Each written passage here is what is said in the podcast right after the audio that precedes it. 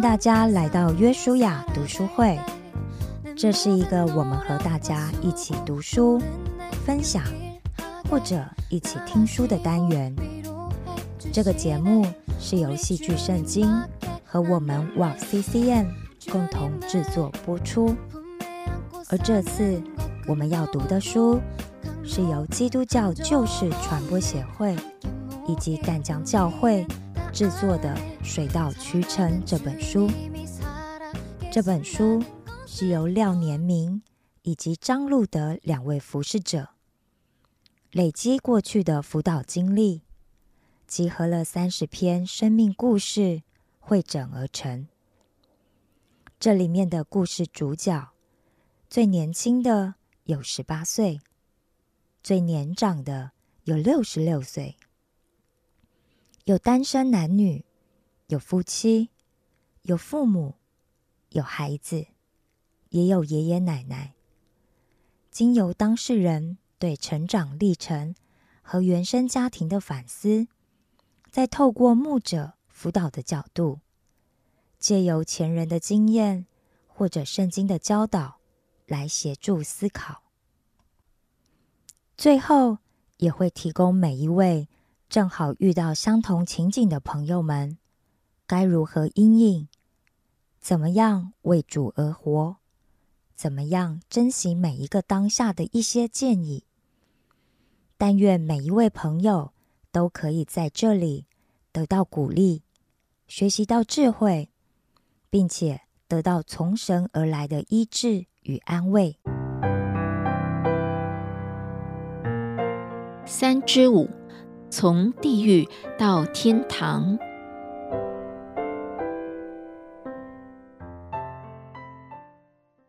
婚姻关系的经营是现代人很大的功课，包括我自己也是，也是婚姻的失败者。其实跟先生结婚前就知道他的脾气来得快，去得也快。但我却不是这样的个性，我不喜欢发脾气，更不喜欢被发脾气，所以我时常因为这样跟先生冷战。一开始三天，后来一个星期、两个星期，越来越长。每次吵架，我等待的是先生能主动与我和好。当等不到，自己的情绪也过了，只好算了。我们一直没有能力针对这样的事情做沟通，只能怪个性使然。有一次在国外，也是因为一件小事，彼此的口气开始不好，越吵越凶，进入冷战。你可以想象，在国外一个月彼此都不说话，回国后越想越气，直接离家出走，搬回淡水住处。一年多的时间，我们谁也不理谁。每次只要有传讯息，内容都是在吵怎么离婚。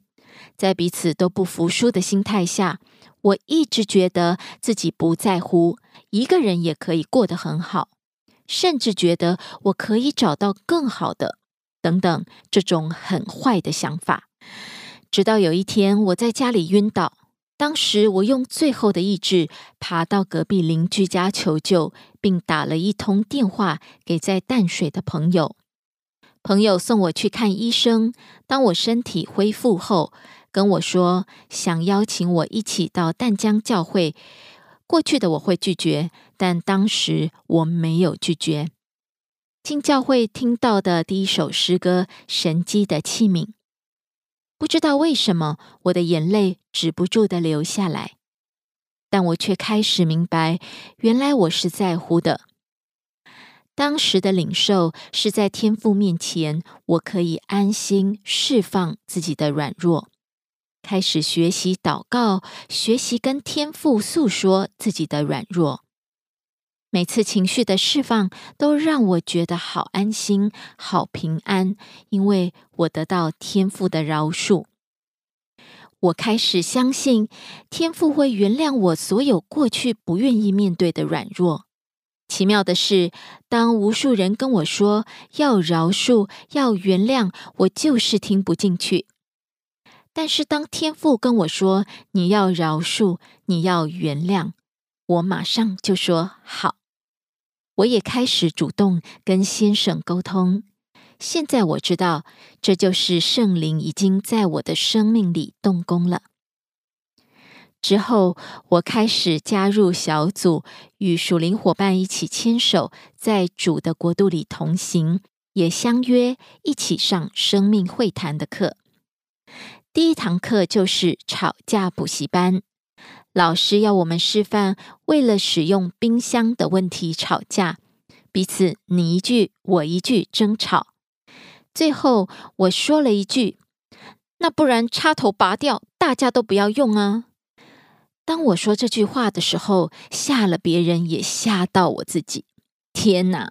原来我吵架的目的就是要彼此玉石俱焚。回想起我跟先生的吵架也是，我最后丢出一句：“那不然大家都不要去啊！”来终结争吵。经过这堂课的学习，我才明白，原来吵架不该犯的错误，我都犯了。课程中，老师教了吵架的公式：第一，先同理对方的心情；第二，说出自己的感受与需要；第三，讨论出一个积极且有建设性的方法改善。于是我开始用这个公式跟我的先生沟通，先生渐渐的感受到我的改变，发现我愿意倾听他说话，我也愿意道歉，也开始跟我畅谈他的感受，这让我们沟通的门得以重新开启。课程中有一句话让我很感动。婚姻不是嫁给一个不犯错的人，而是错了，我们选择重新来过。愿意重新来过，是拯救一段破碎婚姻很关键的开头。为什么我愿意重新来过？是因为主在我心里，我愿意把婚姻的主权交托在主的手中。我愿意顺服神的话语，我愿意。跟神认罪，我愿意来到神的面前，承认自己的软弱，伤害了最爱的人。我愿意跟神和好，我愿意承认耶稣十字架宝血的救恩，让我可以选择重新来过一段关系，重新更新我的生命。我领受到天父对我说。你要重新与我学习如何做一个妻子的角色。当我觉得困难的时候，天父告诉我，在神面前没有难成的事。我要你去做，做就对了。因为天父爱我，让我有更大的力量爱我的先生。现在我们的关系比以前更好了。原谅和饶恕，让我破碎的婚姻再次重组。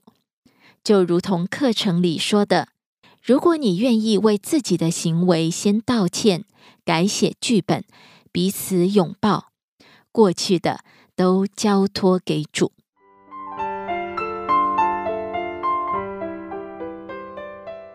年明老师、路德老师回应：回应一，建议不是命令，也不是唠叨。身为夫妻。我们常会给配偶建议，然而许多夫妻的冲突却是从建议开始。从个人的立场会觉得，我只是善意的给你建议，你却不领情，还臭了我一顿；而从对方的立场，则觉得你这个哪是建议，根本是强人所难，没有站在我的立场。所以，我们应如何给配偶建议呢？有四大原则要把握。第一原则：选择合适的时间和地点。不是每个时间和地点都适合给配偶建议。不当的建议会给配偶难堪。例如，在他的同学与朋友面前，在他的父母面前，在他的主管与同事面前，你的建议仿佛就在暗示他能力不好，他不懂事，他无法做好自我管理。第二原则。再想想，他是否需要建议呢？还是他只需要有人倾听与同理呢？一般女性是属于右脑型，右脑型是属于感觉、创意、多点思考的特质。因此，右脑型的人在表达自己的委屈与困扰时，通常希望对方能够同理接纳他的情绪与感觉。他需要的只是倾听与同理。然而，男性是属于左脑型，左脑型是务实、逻辑、行动，所以。老公在倾听老婆抱怨时，容易给建议。这时候给建议通常吃力不讨好，会碰一鼻子灰。老公在百般挫折之下，心想：既然你不想听我的建议，以后就不要找我抱怨。于是日后老婆抱怨时，就会摆出一副无奈的神情。老婆此时迫切需要你的同理接纳，却看到你爱理不理，顿时感觉你不爱她了。于是，一场世纪大战再一次爆发。第三原则，建议要征求对方的同意。征求对方的同意是一种尊重，因为对方此刻只是情绪疏解，他并不想听任何人的建议。你可以尝试的说。亲爱的，我有一个想法，你愿意听听看吗？如果他不愿意，你只要去同理他，抱抱他，因为此时他需要的是陪伴。有许多睿智的老公也有类似经历。当他倾听到一半时，老婆突然推开他，擦干泪水说：“谢谢你陪伴我。”然后勇敢的起身去面对自己的人生风雨，留下错愕的老公。第四原则，建议不是命令，也不是唠叨，建议只是提出看法供对方参考。如果你提出建议，就一定要对方接受，这是命令，这不是建议。建议通常只讲一遍，如果一而再、再而三的讲，那是唠叨，不是建议。唠叨通常是内心焦虑的投射，例如孩子参加学测。担心他不用功考不上，于是开始唠叨。孩子准备学测已经够辛苦，还要承担父母的焦虑情绪，这岂不是雪上加霜吗？孩子也会变得毛躁，而发生亲子大战。所以，当我们唠叨时，究竟是父母有问题，还是孩子有问题？我们需要诚实的面对自己内心的焦虑，而不是把焦虑的重担转嫁给孩子。回应二，夫妻间要多肯定，少建议。建议通常意味着我比你聪明，因为我看到你看不到的，我想到你想不到的，所以你可以考虑夫妻要多肯定，少建议。夫妻之间彼此多感恩肯定，可以让对方有更多的存在感、价值感与意义感。下面是二零零零年我给妻子路德的奖状。给最棒的礼物，路德。你看得到奖状的字，但是看不到键盘的泪水。当我细数你的好、你的甜、你的美，不禁潸然而泪下。感谢天父独厚于我，给我才德的妇人，让我成为最富有的男人。若不是你的灵粮陪读与支持，又岂有加入长子的成长？若不是你的自制，你的老公已经破产跑路；若不是你的智慧，幕后如何比目前精彩？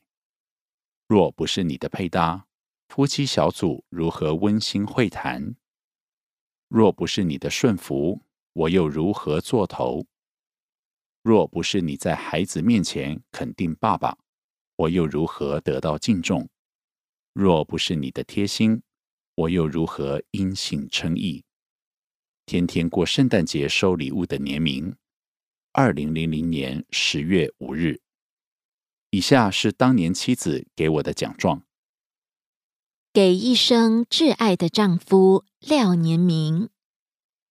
四十五年前，在耶和华所定的日子，一位天生的超级巨星诞生了。十二年前，在耶和华所定的日子，一个上帝祝福的婚姻开始了。十二年后，在你的生日，急着感恩的日子，我要说，你正是那位上帝为我预备最棒的灵魂伴侣。我非常享受你每日清晨用厚实温暖的双手抹上香香的膏油，为我仔细的按摩全身，并在结束时给了我深深的吻，作为爱的表达。这让我像是被上帝厚厚高抹的贵重器皿，每天在爱的抚触中美容。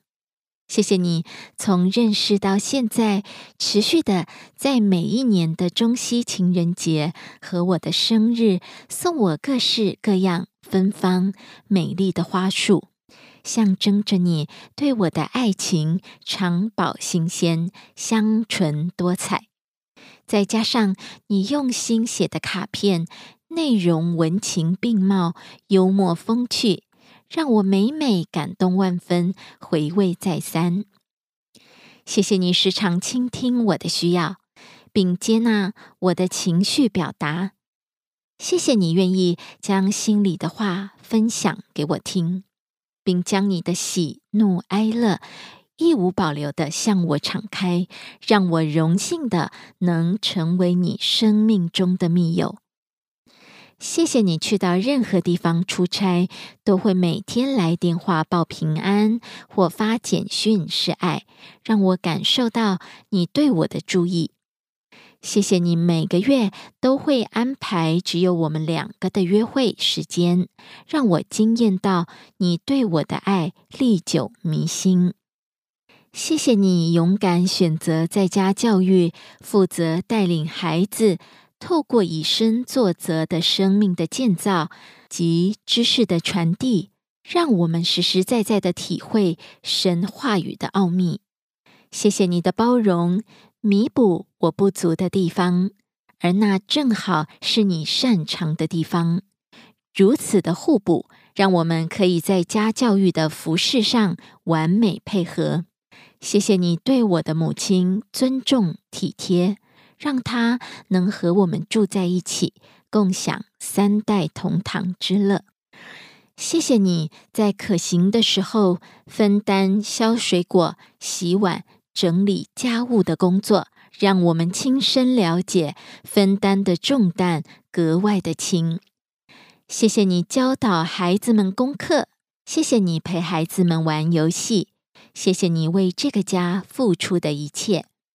每次参加朋友的婚礼，当进行到誓约的时候，总是再一次提醒当年在神面前所立的盟约。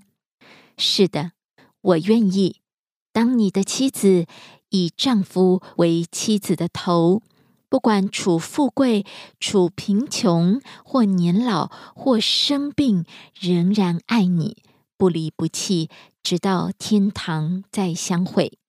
爱你的路德写于十二周年结婚纪念日前，二零零五年一月二十六日。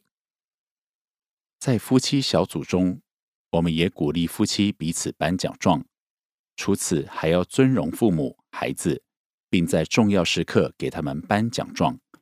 我们相信每个人都有面对问题的勇气与智慧，只要有足够的尊荣与肯定。每个人都可以站在自己的位置，扮演好自己的角色，因为一句感恩肯定胜过一箩筐的建议。觉察是成长的开始，是不是？让我们来进行自我反思，去发掘我们生命中的盲点呢？第一，我能够耐心倾听、同理对方的抱怨吗？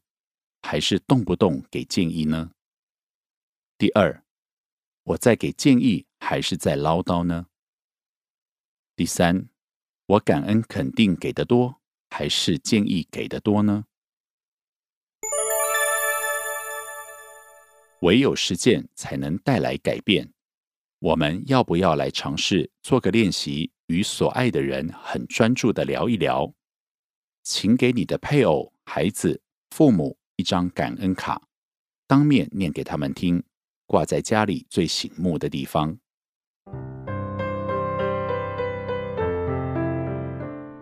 本节目由旧式传播协会淡江教会共同制作。